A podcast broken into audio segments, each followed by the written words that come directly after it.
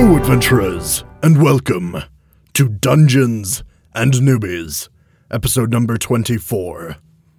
In this episode, we're going to be talking about the differences between new and experienced players in Dungeons and Dragons.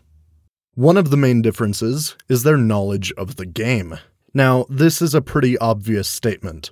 However, I think we can look at it in more detail. Because experienced players have a more vast knowledge of the game, this means that they will be able to look at problems within the game in a different light. And they may be able to bring creative solutions to problems that new players would simply never think of. Also, if you're playing in or running a group of new players, an experienced player may be helpful to help everyone else along with the simple questions, like locations of things on their character sheet. If you're a new player and don't want to ask where things are on your character sheet, we have a three part episode dedicated to you. These episodes tell you exactly where everything is, and they give a brief description of what they are. These episodes are 11, 13, and 15. Also, more capable in combat. Because of their knowledge of the game, they are more able to gain advantage and are more likely to be able to formulate a plan when entering combat. For example, on the first session of a campaign I've been running for nearly a year now, I have a mix of new and experienced players, and the four of them were able to defeat eight Jackalweres due to the help of the two experienced players at the table. In the same line of thought, the difficulty calculator in the Monster Manual is a good guideline for new players.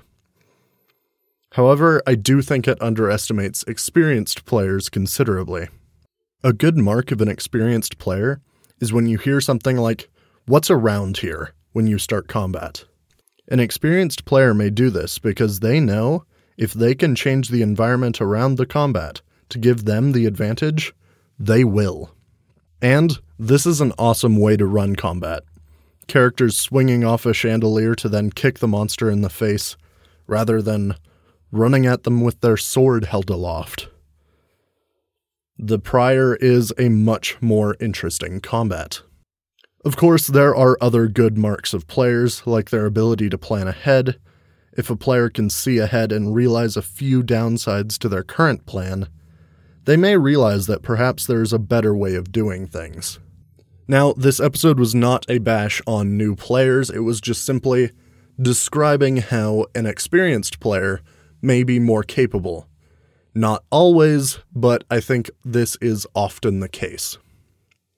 Thank you all so much for listening. If you enjoyed, please leave a review. Reviews help us get noticed and let more people know we exist. If you really enjoyed, you can become a patron at patreon.com slash dungeonsnewbies. You can listen to us almost anywhere you get your podcasts from. Be sure to check out our website, dungeonsandnewbies.com. If you want some Dungeons and Newbies merch, you can go to redbubble.com slash people slash dungeonsnewbies. Our music comes from Hero Down by Kevin MacLeod.